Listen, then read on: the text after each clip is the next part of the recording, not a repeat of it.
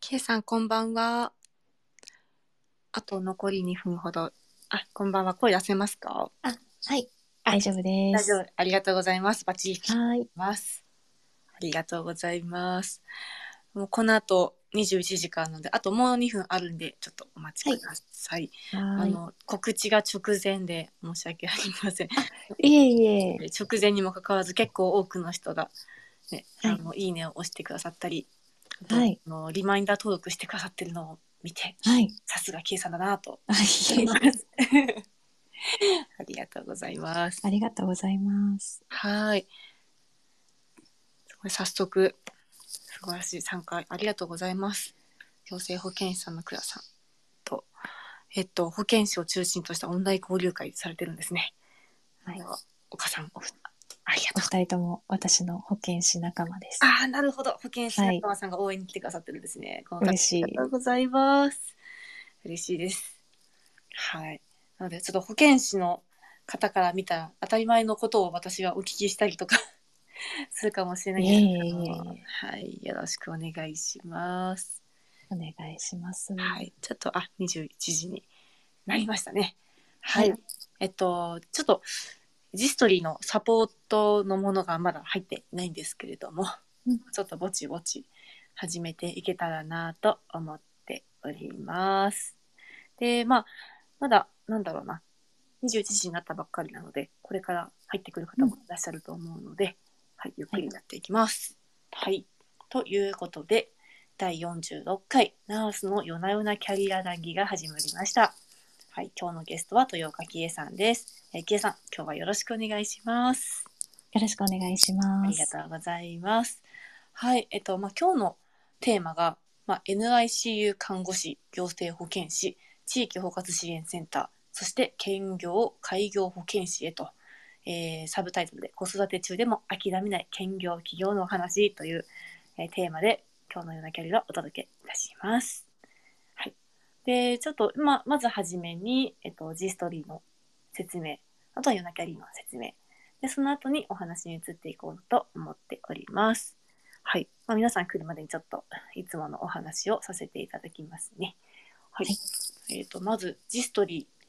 えーが運営しているようなキャリアです。えっ、 と、ジストリーはザ・ストーリーと書いてジストリーと読みます。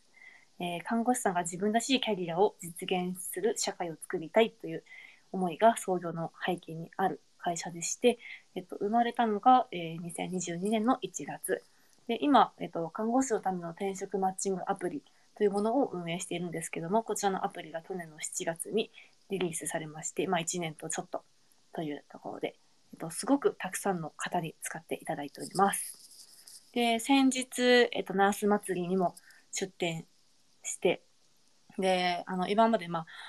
届かなかったそうといいますかすごいたくさんの方にこの G ストリーというアプリを、えっと、知っていただけてすごい嬉しいなと思いました。はい。で、あのーまあ、もともと、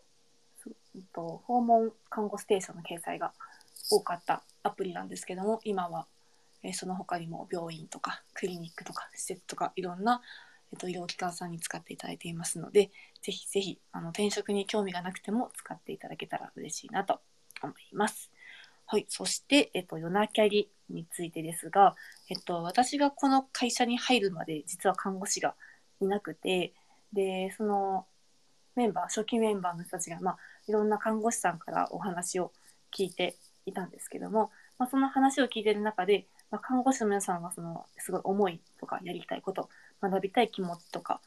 はすごくあるけれどもその自分のキャリアの引き出しというものがそんなに多くないんじゃないかっていうことに気づいて、まあ、自分たちにできることは何かなと考えた時に、こうまあ、このツイッターのスペースっていう限られた場所ではありますがまあ、ここでいろんな看護師さんをお招きして、えっと、考えとか生き方とか価値観というものを、まあ、お話ししていただいてそういったことがあるんだなというふうなところで、まあ、キャリアを考える時の選択肢の引き出しになるのではないかという思いから始めました。で今回のお話を聞いて、まあ、いろんなキャリアを知るきっかけになったらいいなと思っております。はい。ということで、まあ、今日お招きした、えっと豊岡喜恵さん、ちょっとまあ、先に私の方でざっくり紹介させてもらうと、まあ、あのテーマにもあるんですけれども、まあ、NICU 看護師を経験された後に行政保健師で母子保健をされたりその後地域包括支援センターで高齢者の支援をしていたりで現在は産業保健師をやりながらも、えー、と兼業、えー、と兼業しながら起業をされているというもうなんでしょうねキャリアってこんなにたくさんあるんだっていうなんかすごいはい。なぁと思っております。なのでちょっとボリュームがたくさんあるかなと思うので、えっと、前半がまあこれまでのキャリアのお話とかでもちょっと一つずつ聞くとすごくたくさんになってしまうのでなるべく、 あのかいつまんでお話を聞いていけたらなと思っているのと後半に今やっている、えっと、兼業と企業のお話っていうところに移っていけたらなと思っております。けさんあのよろしくお願いします。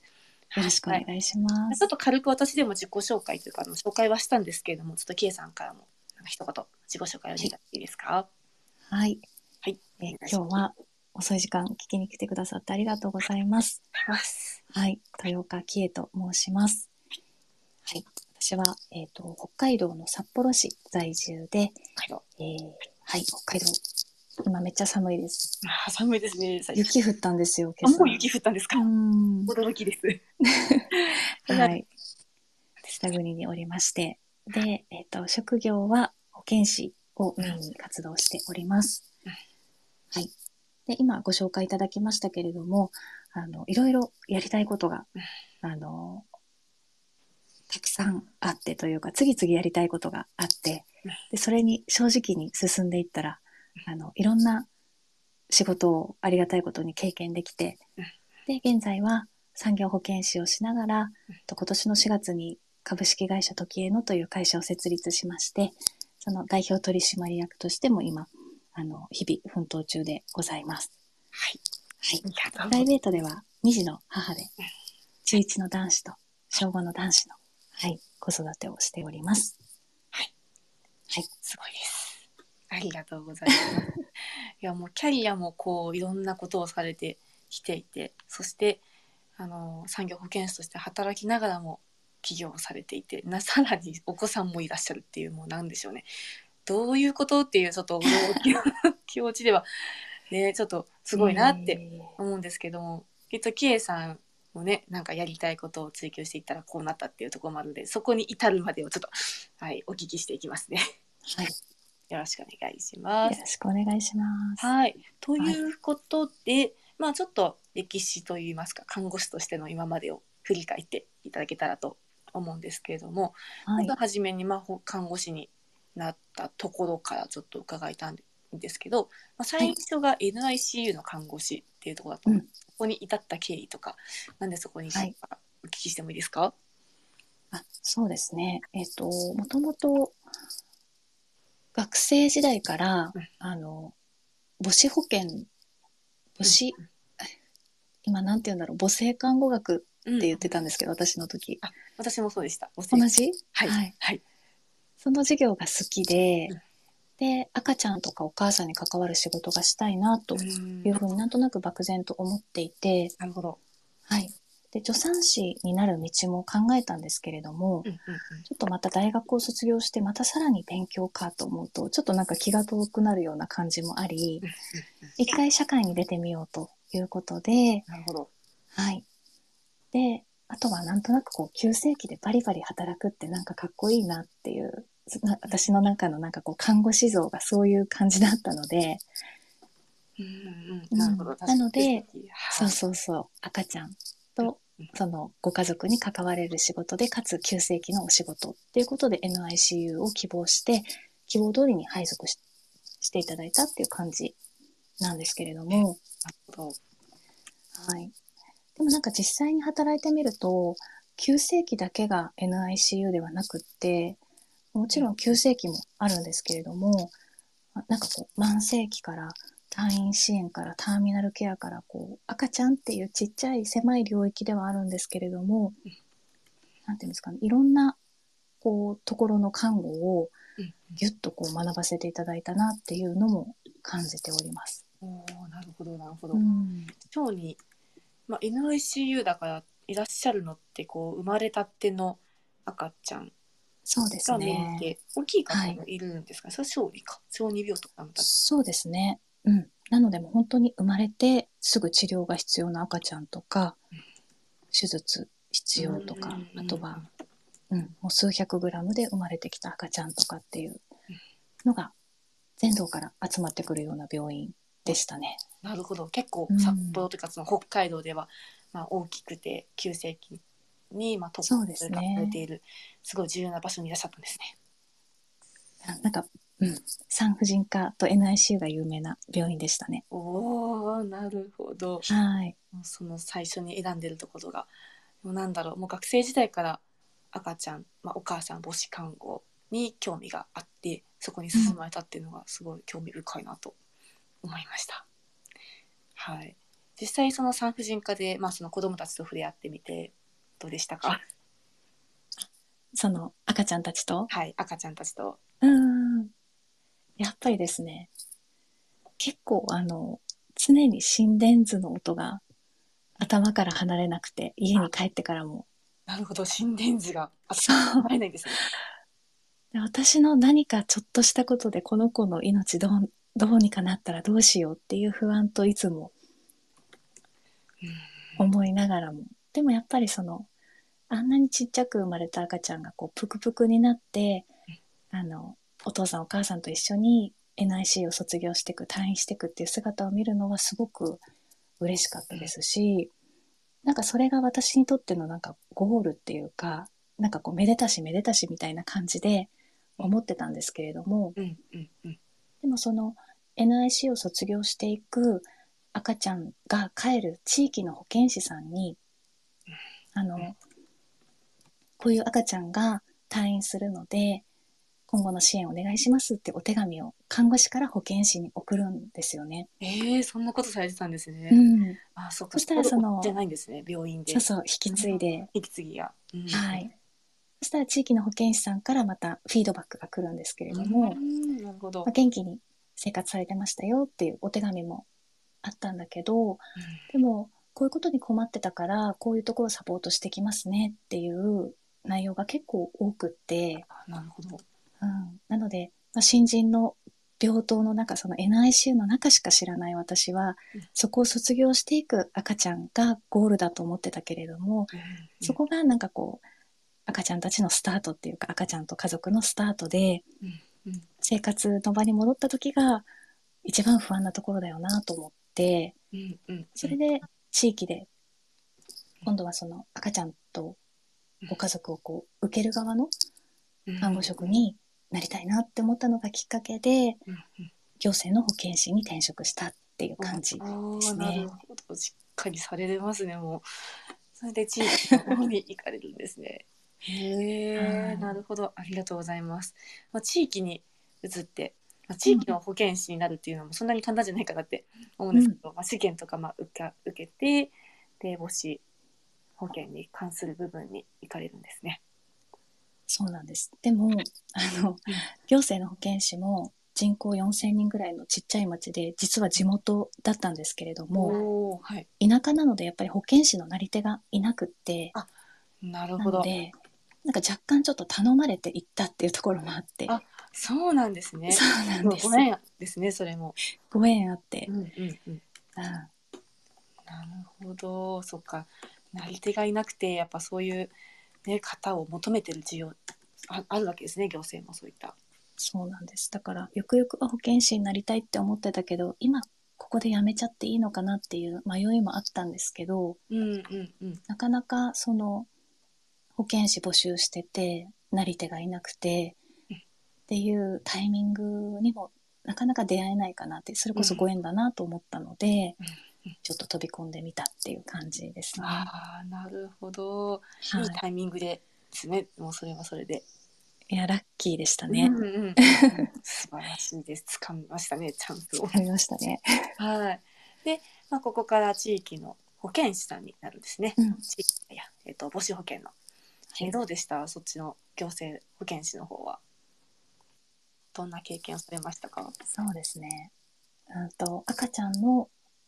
新生児訪問はもちろんなんですけれども、うんうん。母子手帳、妊娠届を出して母子手帳を交付するっていうところから、はい。あとは妊婦さんの訪問だったり、うんうんうんうん。もしましたので、その、すごいちっちゃい町で、年間に赤ちゃん生まれる数が40人にもならないぐらい。あら。あら。なので、なんか本当にこう顔の見える関係というか、うん自分が母子手帳を交付したお母さんのお腹にいた赤ちゃんが生まれてうん、で、その子たちが大きくなっていくところを見れて、うんうん。で、さらに、その、国保の、国保に加入している方の特定保健指導とかもやっていたので、おおなるほど。その赤ちゃんのお父さんの保健指導をしてみたりとか、おお。あとは、介護予防教室のお手伝いもしてたので、うん。その赤ちゃんのおばあちゃんとか、うんうん。ひいおばあちゃん、ひいおじいちゃんとかにも会えたりとかはい。なので、なんかこう、ちっちゃい町なのでうん、なんかこう、まるっと、家族まるっと、町まるっと見れたっていう感じがうんすごくあって、面白かったですね。ね。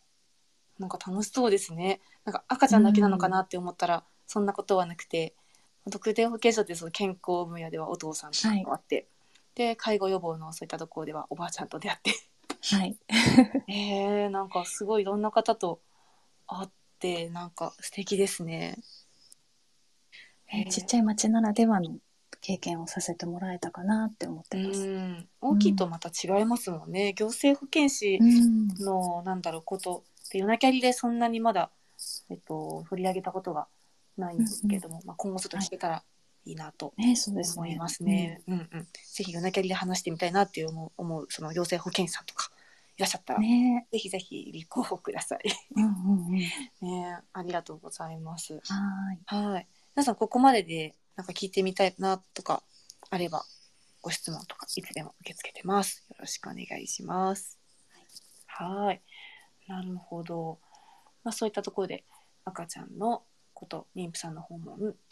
あと特定保健指導と介護予防と割といろんな幅広くやってうん。いた行政保健師時代から、あはれい、この後えこれ何年ぐらいやられるんですかね。ここまで何 年ぐらい看護こ師こまでですっごい短いですよ。はい NICU2 年、行政2年です。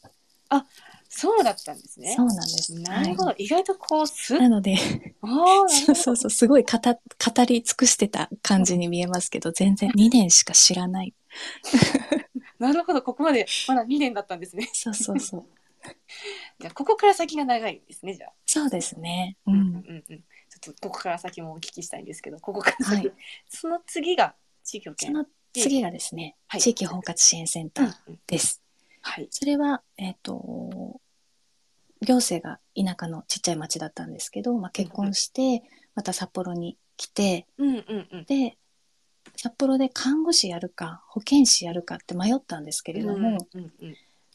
でも、まあこ、家庭とのこう、両立とかっていうことを考えて、まあ、あの、保健師かなってなんとなく自分の中で思って、うんでうんうん、札幌保健師っていう求人をこうひたすら探して、なるほで、ど。たどり着いたのが、あうんうのん地域包括支援センターの保健師なんですけどう、んうんうんうんと、札幌市は高齢者がすごく多いので、うん市の職員が地域包括支援センターをやってるのではなくってうん、札幌市から委託を受けたいろんな医療法人とか社会福祉法人が運営してる地域包括支援センターがうんうんあるんですよね。市内に27箇所あって、へーそのうちの1箇所にヒットしたっていう感じで。はい。なるほどなるほどやっぱ札幌ってすごく大きいイメージあるので、いろんなそういう法人がうんうんやっ、てらっしゃるんですね。そうですね。人口が200万人なので、本当に行政やってた4000人の町と全然違う。そうですね。う。そうんうんうん、そうなんです。規模がでかくなりますね。は何い。倍だろう。 すぐ計算できないんですけど。 なるほど、なるほど。そうなんです。へでえ。もなんかその時も、ケアマネージャーの資格を持ってることっていうのが求人の条件にあったんですけど、はい保健師かつケアマネージャー。うんうんうんで、私ケアマネの資格その時持ってなかったんですけど、うんうん。まあいいやと思って応募したら、はいあの、パートならいいよって言われて、最初パートで入ったんですよ、地域包括支援センターそうに。なんですね。うんうんうんうんでもなんか半年後に正職員にしてもらえたので、うんうん。なんかこう求人見て、ちょっと自分と条件合わないなって思ったとしても、うんなんか意外と飛び込んでみると、意外となんかうまくいくこともあるんだなっていうのをうん、その時うんうん思いました。ご参考まで。そうすねはい参考までに本当に なんか無理だなってそう自分の条件と当てはまってないけど、うんとりあえず飛び込んでみようというかちょっと応募ぐらいはね別にはい ないというかそうそうそう。ね応募ただなんで。応募ははただだし、い。はい。でもらうっていうのもすごい大事ですもんねそういうはい人たちでそっかパートで最初はやって、半年間じゃパートだったんですね、そうですね。うんうんで半年後に正社員でまあこうはいやられると、へえなるほど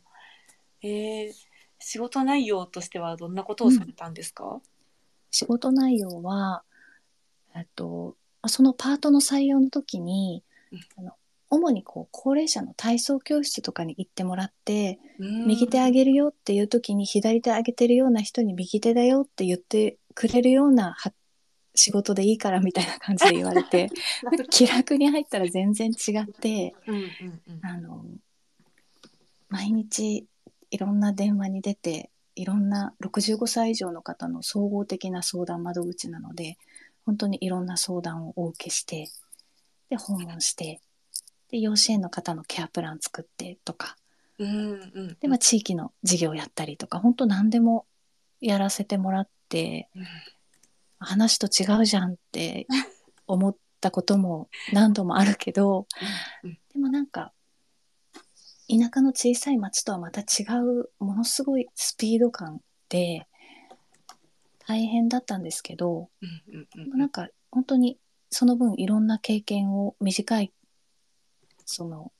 パートの半年だけ言ってもすごく経験させてもらえたなっていう保健師としての経験値がぐっと上がったのは地域包括支援センターに入ってからだなっていうふうにん思ってますうんなるほどこれまた行政とは違ういそうですね、うんへえなるほどうんまあ、パートの半年間でもそれだけギュッだと思うんですけど正社員ごとパートの時代、うなんか変わりがあったんですかこそうですねやっぱりだんだん任せてもらえるお仕事も増えてう。うんうんうん結局その今までは2年2年で転々としてきたんですけど地域包括支援センターは10年ぐらいいて、おお結構長いですね。そうですね、うんうんなんか一応主任とかもやらせてもらっていろんな経験をさせてもらいましたし、うんその育休も取らせてもらったんですけどその間にケアマネージャーの試験も受けうんうんたりと。かして、なんかこう同じ地域包括支援センターの中にいるけれども、うんちょっとずつこうキャリアアップうんしていけたようなうん感じは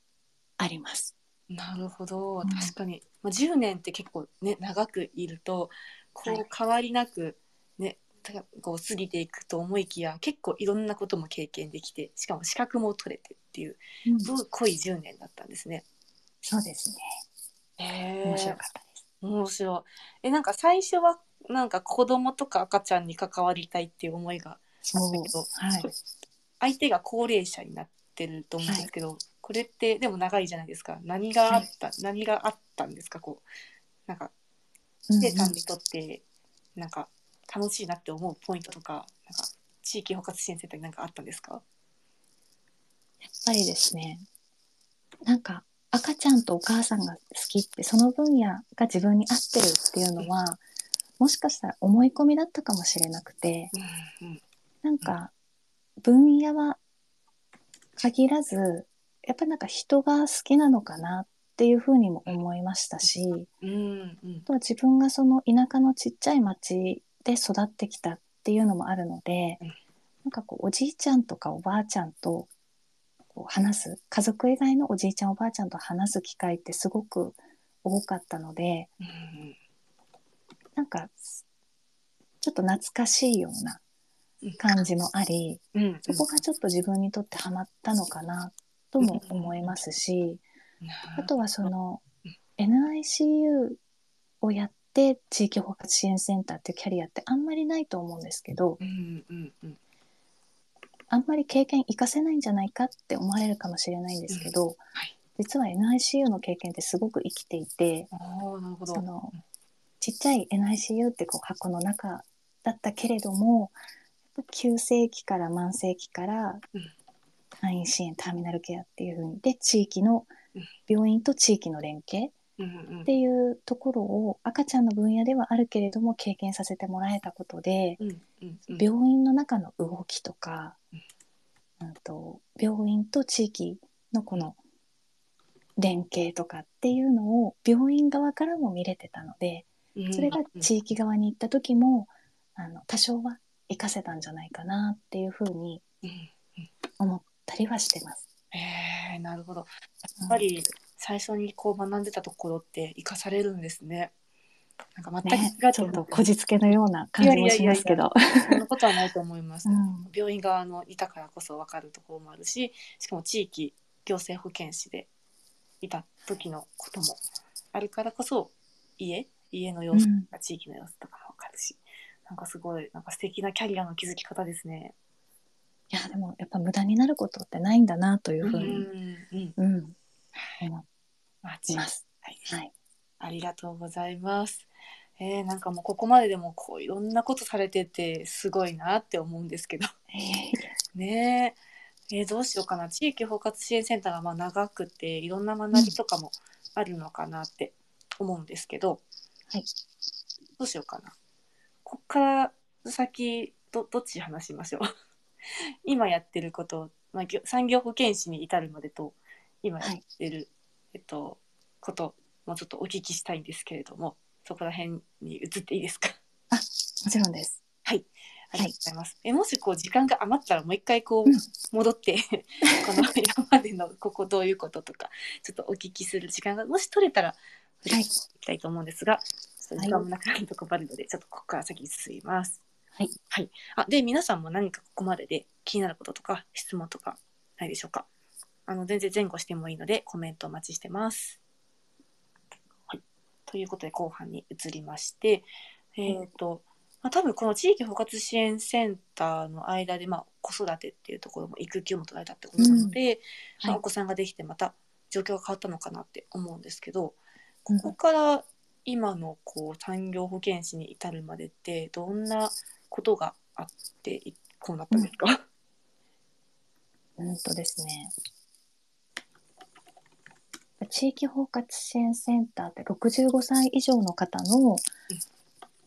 に関わるお仕事なので、えっと、やっぱりやっていく中でなんかもうちょっと早くなんとかできなかったかなっていううんこと健康面もそうですしうんその、まあ、環境面とか、まあ、家族関係とかもそうですけども、なんかあ今かみたいなもうちょっと早くに出会いたかったなっていううん人とたくさん会ってきてうんなのでなんかこう自分の興味が65歳以上の方に地域で関わるっていうのも大好きなんだけれどももうちょっと若い世代のうんうん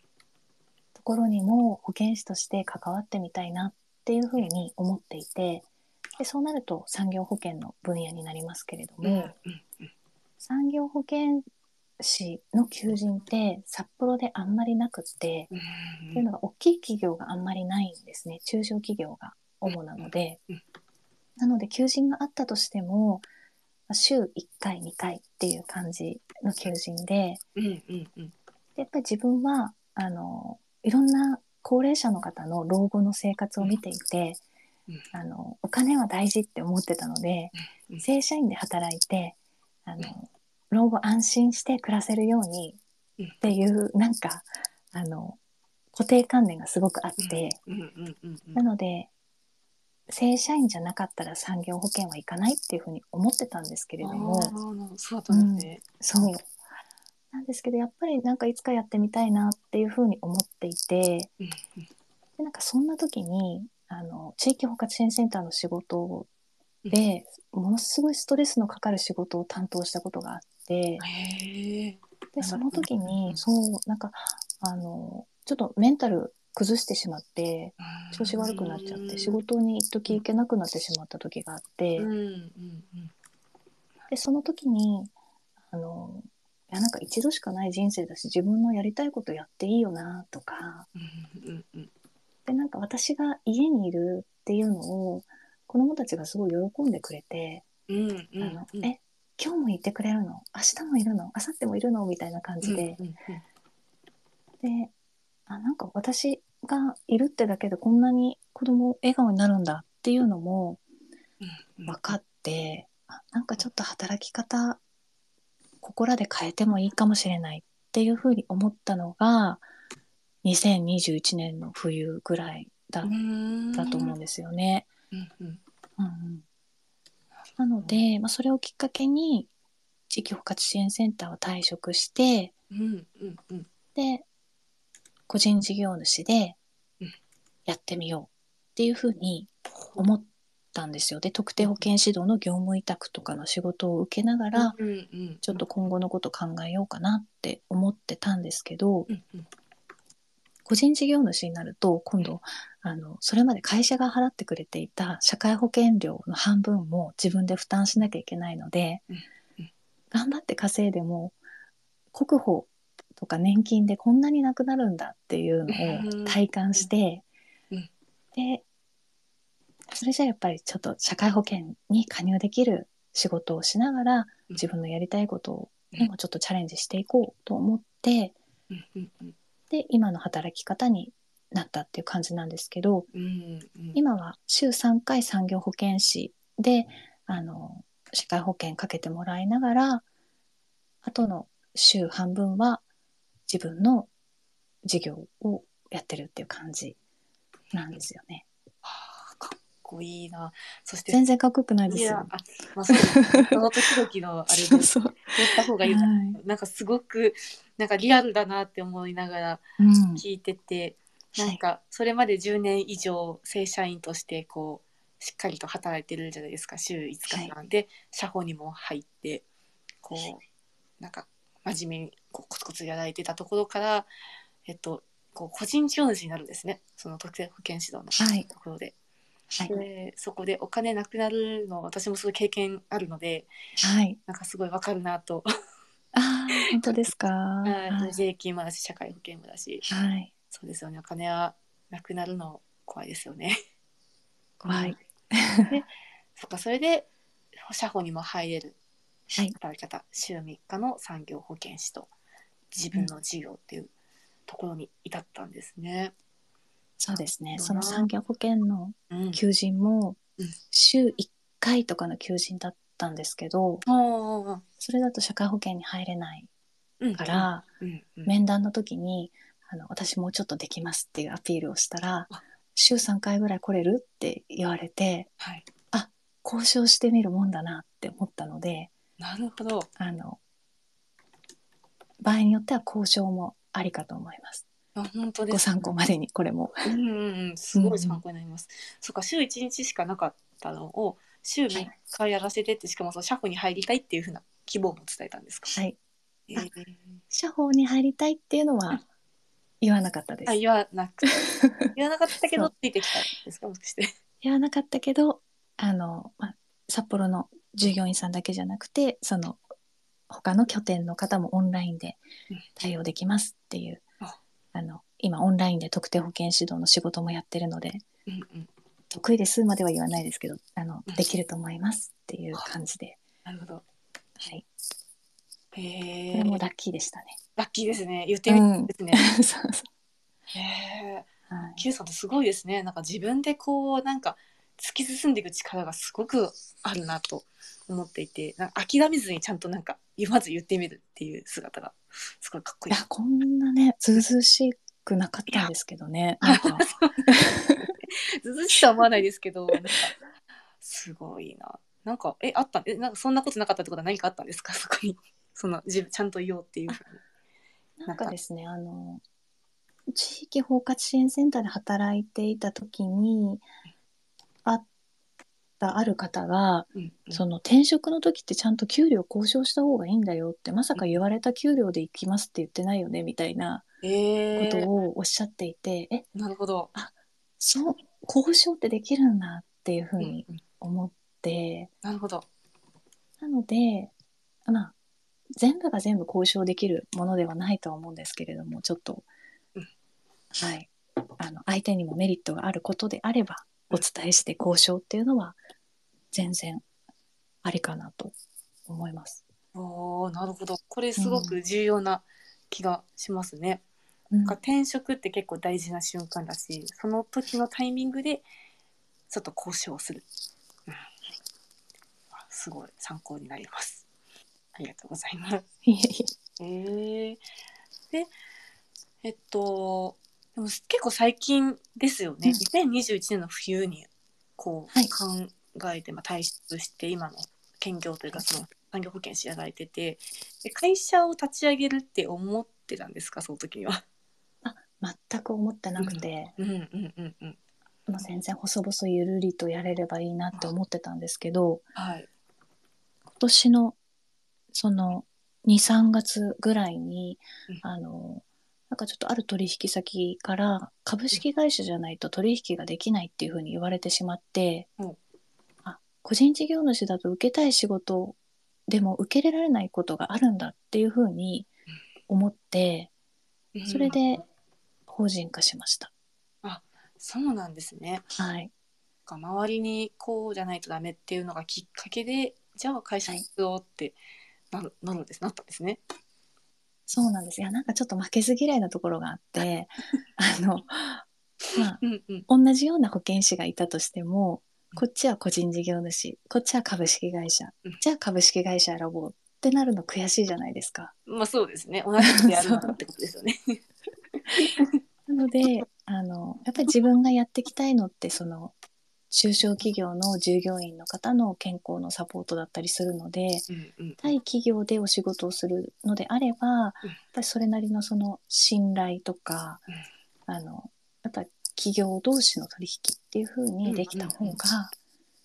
いいんだよなっていうのは、うすうす思っていたので、まあ、いいきっかけになったかなっていう風には思 います。ああ、なるほど。はへえ。なんかちょっと前半とちょっとなんか変わってきましたね。話の こね。う雰囲気が。まあ前半は結構看護師の皆さんもこうわかるなっていうところとかあったと思うんですけど、結構なんか後半になってきてこうビジネス感ちょがちょっと確かに感じるビジネス感出しちゃって。感じられるようになってきたんですけど、まあ、ここで本当にテーマの部分をちょっとはい生きたりするんじゃないかなと思ってます。ちょっと待ってくださいね。そして、えー、佐原さんよりコメントをいただきましてありがとうございます。いやもう佐原さんがねすごいいい言葉を言ってくださるんですよね。こう素敵まず素敵 経験は生かすものではなく生きるもの。いやこれ私も好きです。はい、うん好きな言葉ですね。そしてもう一つが、その転職時の給与交渉はありだと思いますと。まあただし、交渉に挑むためには実績や資格などが必要ですね。確かにそうですね。はい。うん何もないとへこむだけに終わる可能 性も。おっし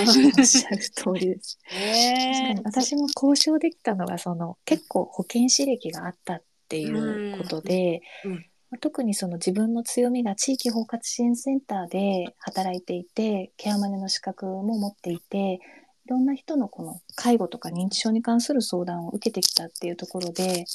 なのでそのうんそういう相談が受けられる産業保健師だよっていうアピールはしましたね。うんうんうん。うんやっぱ10年っていうしっかりこう勤めてで自分にはできますっていう実績を積むっていうことが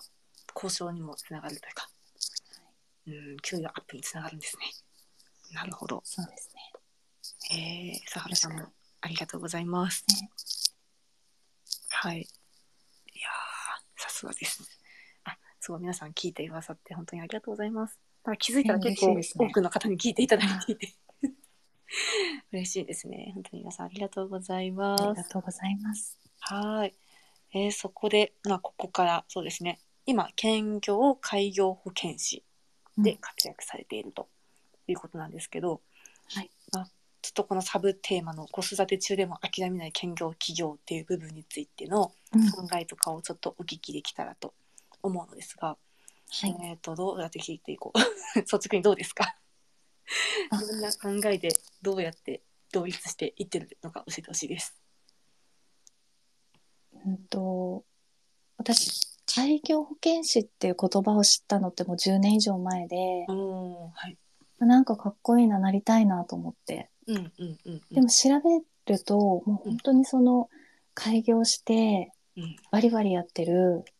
すごいベテランの開業保健師さんがいっぱい出てこられて、うんうんなんとなくこう自分とはその世界が違うというかうん、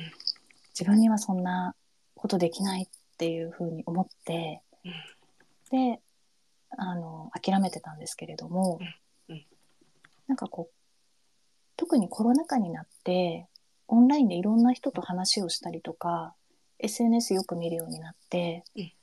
実は結構世の中のいろんな人が、兼業というかうんうん、兼うん兼業とか副業とかうんパラレルキャリアとか、うんその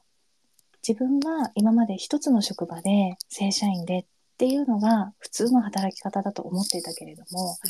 世の中にはいろんな働き方があるんだっていうのを、うんあの看護職以外の方のうん働き方も含めてうんうん知って、うんなのでなんかこう自分では自分のこう気持ちいい働き方っていうか心地いい働き方を作っていくっていうのも選択肢の一つかなっていうふうに思ったんですよね。なるほどなるほど。はいうん、なので、ま、その自分の生活に必要なあの収入の軸となる安定した職を持ちながらでも自分のやってみたいこともあの挑戦して最初はちょっとボランティア的な感じで始めるうんうんことになったとしてもゆくゆくはそれを仕事にしていつかはその兼業から専業の開業保健師になりたいなっていうふうに思って始めたっていうのがうんありますね。いやーそうなんですね。そっか。まずその週3日でしっかりこう働きながら、でその残りの半分を自分のことに使うっていう働き方。なんかすごく今の時代にはなんかこうすごいフィットしていきそうな働き方だなと思っていて、はいでもその最初起業した時ってうんいろいろとこう、まあ、さっきボランティアぐらいでこうやっていくっていう話もあったんですけどはいなんかその起業時の大変なとこととかはい何かありますか、いやうーん全然準備もしないであなるほど。始めたのでなるほど。後から知ること後から分かることっていうのが結構あってそのうん社会保険料自分で払うのってこんなに大変だったんだなっていうのもうん分かってはいたつもりだけどうん実際にそのうんと請求書みたいのがうんであこんなにっていうのはなので開業時は特に大変ではなくて開業してからが大変でしたし今も大変なるほどか。もしれない。そっかするだけだったら何も考えずにボンとこうすっきり部分はあるけど後から気づく部分もあったんですね。へえなんかリアルだな。うんへえ後から え請求書の部分とえ他な,、はなんで困りました なんで困ったあとははい。いやでも困ってるっていうよりもやっぱ楽しいのが、うん楽しい方が大きくってへえなるほど。困ってる自分も面白いっていうかうんあなんか私こんなこと気にする人間だったんだとかうんうんなんか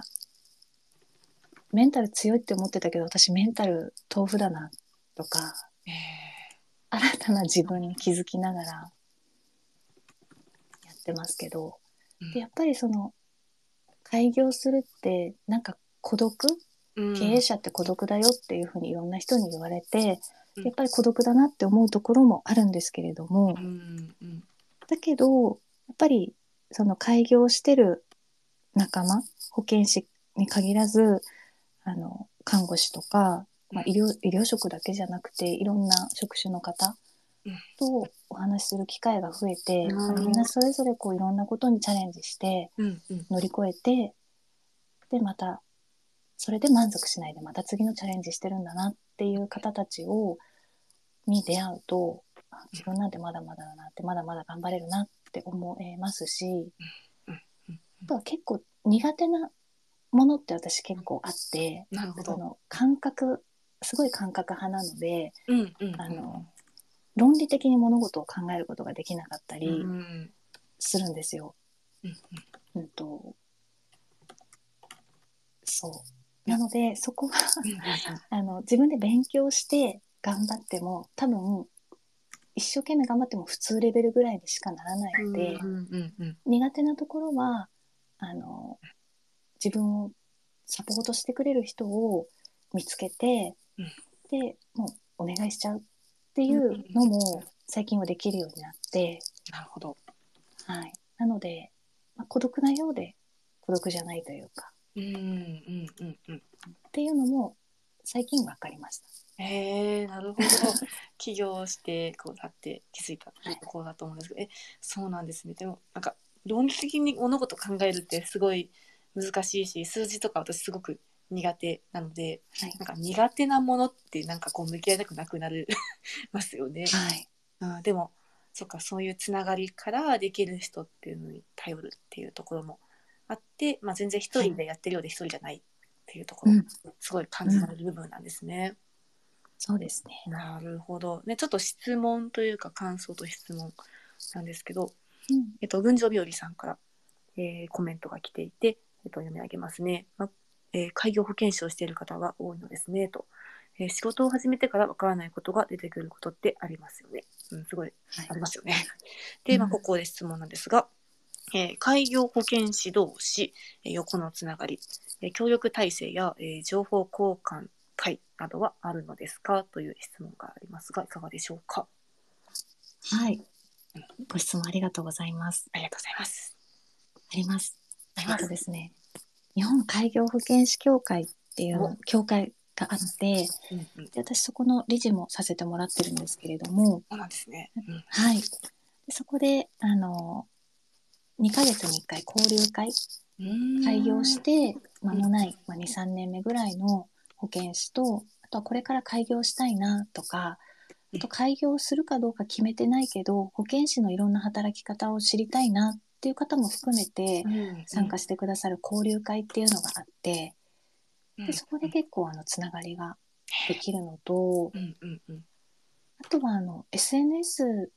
であの見つけてくださって声をかけてくださったうんうんうん方の中でも、あの気の合う保険開業保健師さんって私できて、うんあの沖縄にいらっしゃる開業保健師さんなんですけれども、へーその方もあの自分で会社を立ち上げたばっかりで、うんうんうんなので、あの、2人で定期ミーティングって言いながら、ズームでおしゃべりして、へー辛いよねとか、うんうんしんどいよねっていう話をして、あの、英気を養うっていう会を時々やったりしていますね。そうなんですね。北と南でやってるんですね。北海道そとうなん沖で縄すで。えーそうなんです。なんかまたなやなんか違いそうですね。な違うのかなわかんないけど雰囲気がまた。 そうですね。楽しそうです。同じ産業保険分野でもまたうん、そこそこのこう、産業事情とかが違うので、うん勉強になれますし、面白いです。うん。うん、なんかちょっと比較でしたものを聞きたいな。遠くからこの話聞いてたい です。北海道はこうなんだよね。沖縄はこうなんだよねっていうの。はい。うん。やっぱ情報交換ができるっていうのは大事ですね。大事ですね。うん。なるほどなるほど。やっぱり大事だなと思うのが同じ職種でお話しするのはもちろんなんですけれども、全然違う職種、うんうんうん。医療介護福祉に限らずいろんな分野で開業されている方がいるので、あの自分が素敵だなと思う働き方してる方にはあのお話聞いてみるとその直接のヒントにはならなくてもあなんかこういうところ見習いたいなとかそういうふうに仕事広げてったんだとかっていうあの気づきがすごくあるのでうんうんうん。結構なんか医療職って同業者とやっぱり話が合うので、うんそこばっかりとお話しする機会はすごく持つんだけれどもそれ以外とお話しするっていうのなかなかなかったりもするので、うんあえて多職種、うん他の職種うんうん他うのん分野の人たちと話をするっていうのも作るようにはしてます。うーんなるほど大事ですね。うん確かにこう偏りとかもともとは偏ってる業界だなって私思う部分があるんですけどだからこそやっぱ知らない職種の人と話したりとかうんですごい大事な時間になりますよね。そうなんですよ。私すごい偏って狭い視野が狭いので、もう赤ちゃんとお母さんやりたいって言ったら NICU だっていう風になっちゃうタイプなので、うんそこはちょっと注意して視野を広げるようにしてます。なるほど。えーでその手段が SNS うんがやっぱ多いんですか、そういう偏りをなるべくちょっと減らすためにこういろんな職種の方とあー聞く会とかまあいろんな情報を取りに行くことって大事かなと思うんですけど、工夫されてる点とかなんかありますか前はもう SNS で出会う方がほとんどだったんですけども、最近は割とこう対面で、ああの、なん対面でお話ししてると、あの、あちょっとあの人も紹介したいかもって言ってこうつなげてくださる方がいたりとか、うーんなるほど。そうですね。割と対面で広がるのが多いかもしれないですね、最近は。あいいですね。なんか時代が戻ってきましたね。コロナ禍の戻ってきました。うんオンライインでオンラインでっていうとこから、はい。えーなんかやっと今年に入って 対面で、ね、そうですうねん。嬉しいですね本当にえー、いいなあなんか、うん、結構こう開業しようとか独立しようってなかなか思うの難しい思ってもどうやっていいかわからないって思って一歩踏み出せない方ってすごくいらっしゃると思うんですけどなんかこうキエさんの話聞いてすごくあそんな気持ちでなんか進んでもいいんだっていうなんか勇気が湧きました。そうですよね。うん、本当何も考えないで進んでますか ら、私。大丈夫です、皆さん。まあ、こうやってあキエさんにどうやったらいいのとかそういう相談とかってできるもんなんですか、あ、どうやったらいいのうんとか、なんかもしこのリスナーさんたちで、なんかなんかもうちょっと深く聞きたいわとか、は相談したいわっていう方とかって受け付けたりとかしてますかあ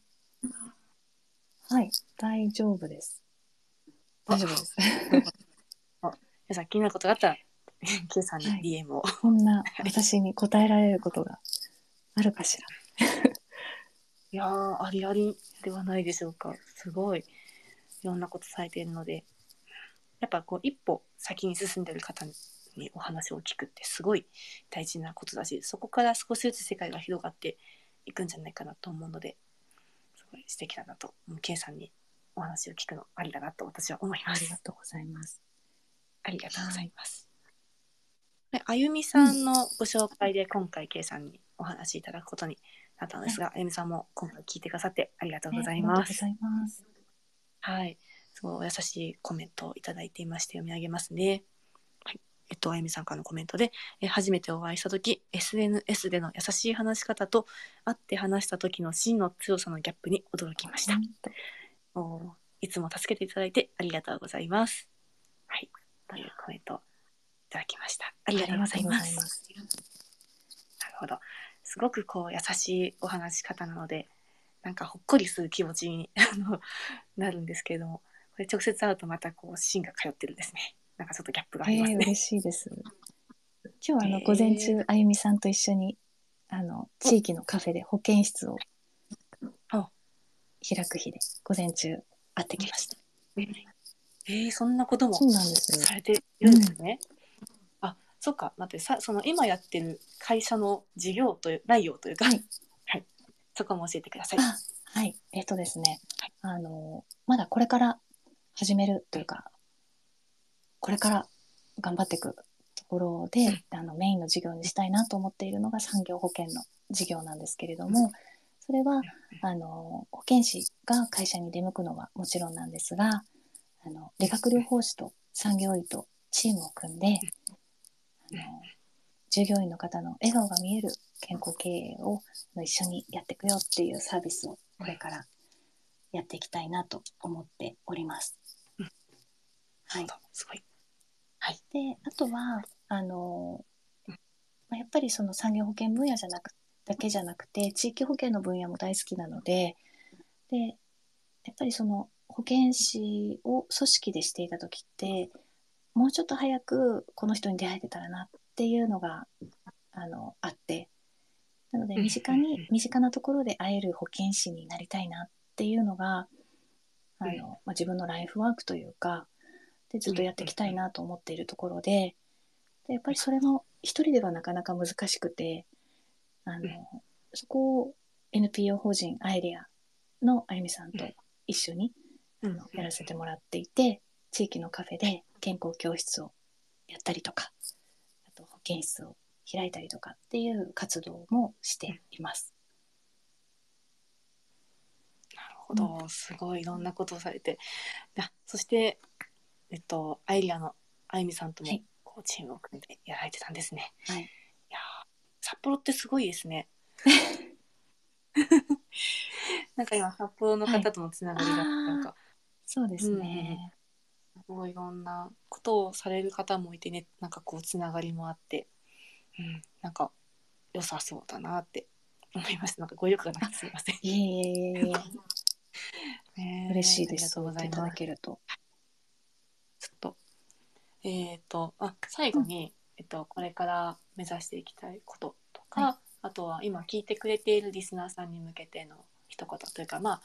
多分兼業とかに興味がある方もいらっしゃると思うので、そういった方へのメッセージをいただきたいのですが、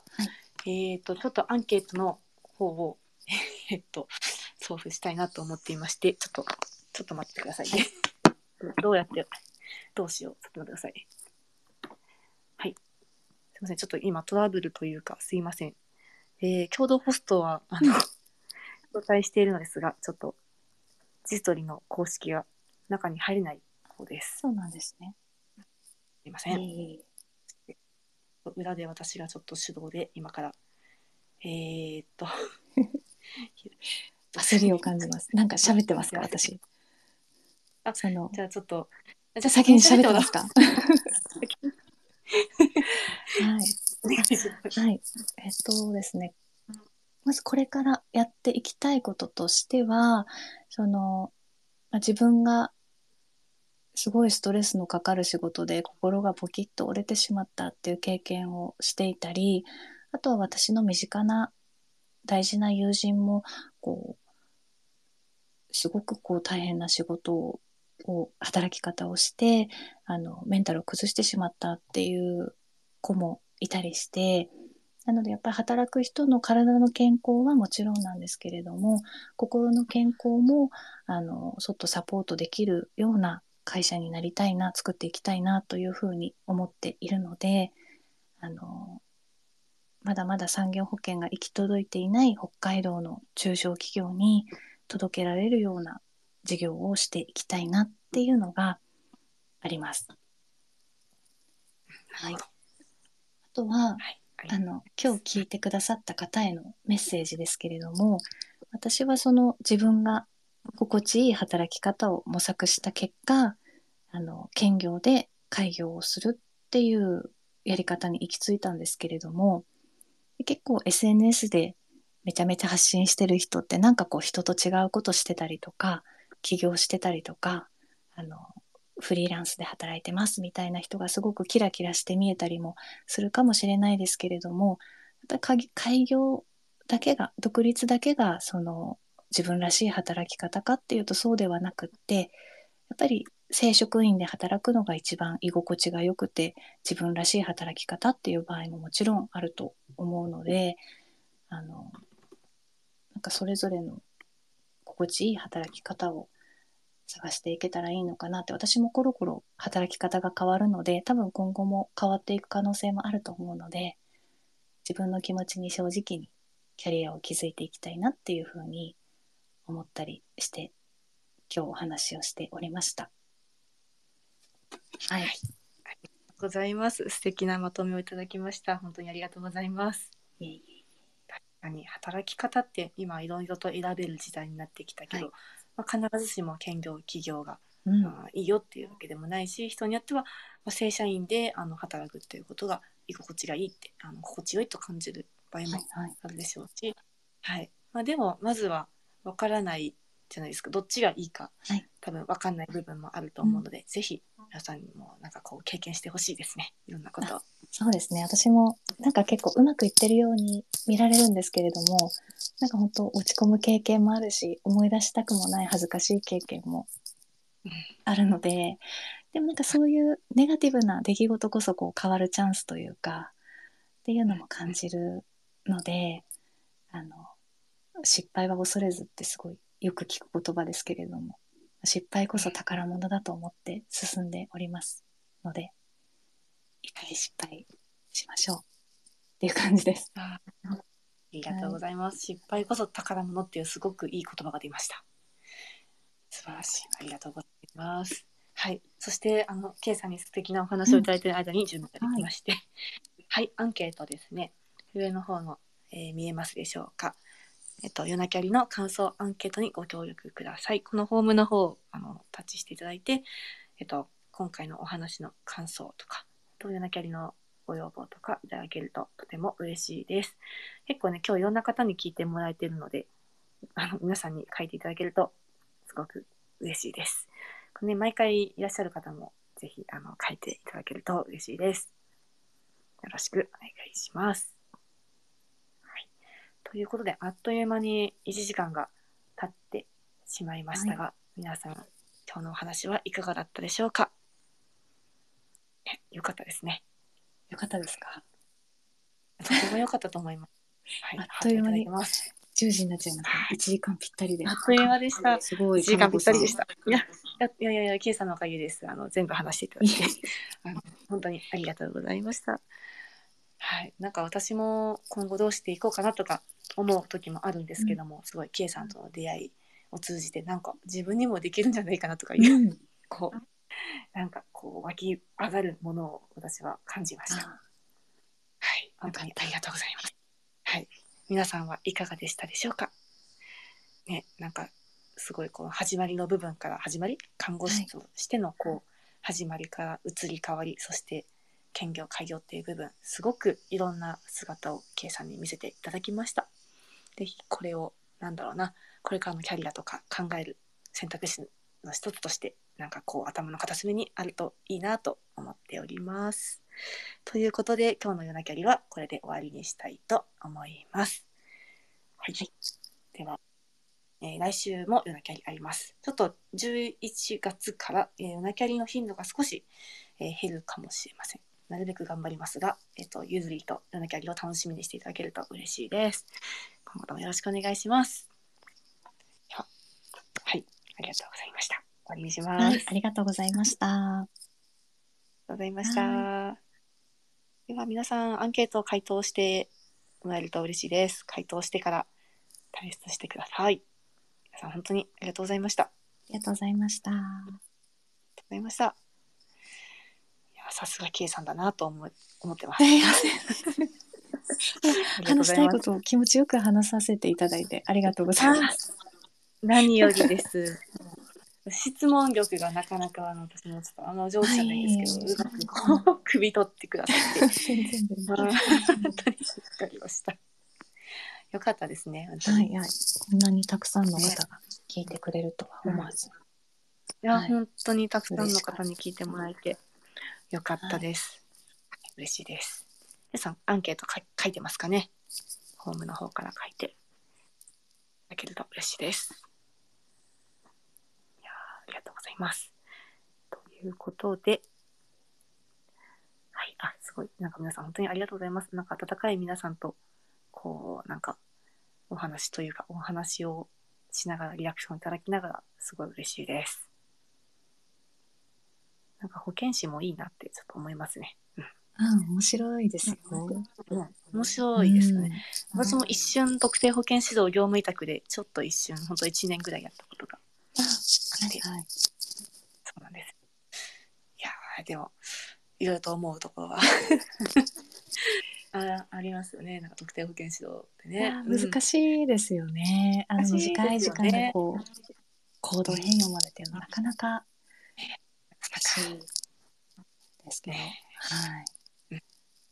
なんかそういった部分もなんか 聞け聞けたらよかったですが、すごいボリュボリューミーだったので、ええもう経歴話すだけでもボリューミー になっちゃう。はいでもそれだけでもすごくなんかこう気づきになるのでありがたかったです。ありがとうございました。ということでまあ時間もこう過ぎていきますので、はいこれで終わりにします。はいありがとうございました。ありがとうございますではゆっくり休んでください。おやすみなさい。はいおやすみなさ い皆さん良い夜を。ありがとうございました。失礼します。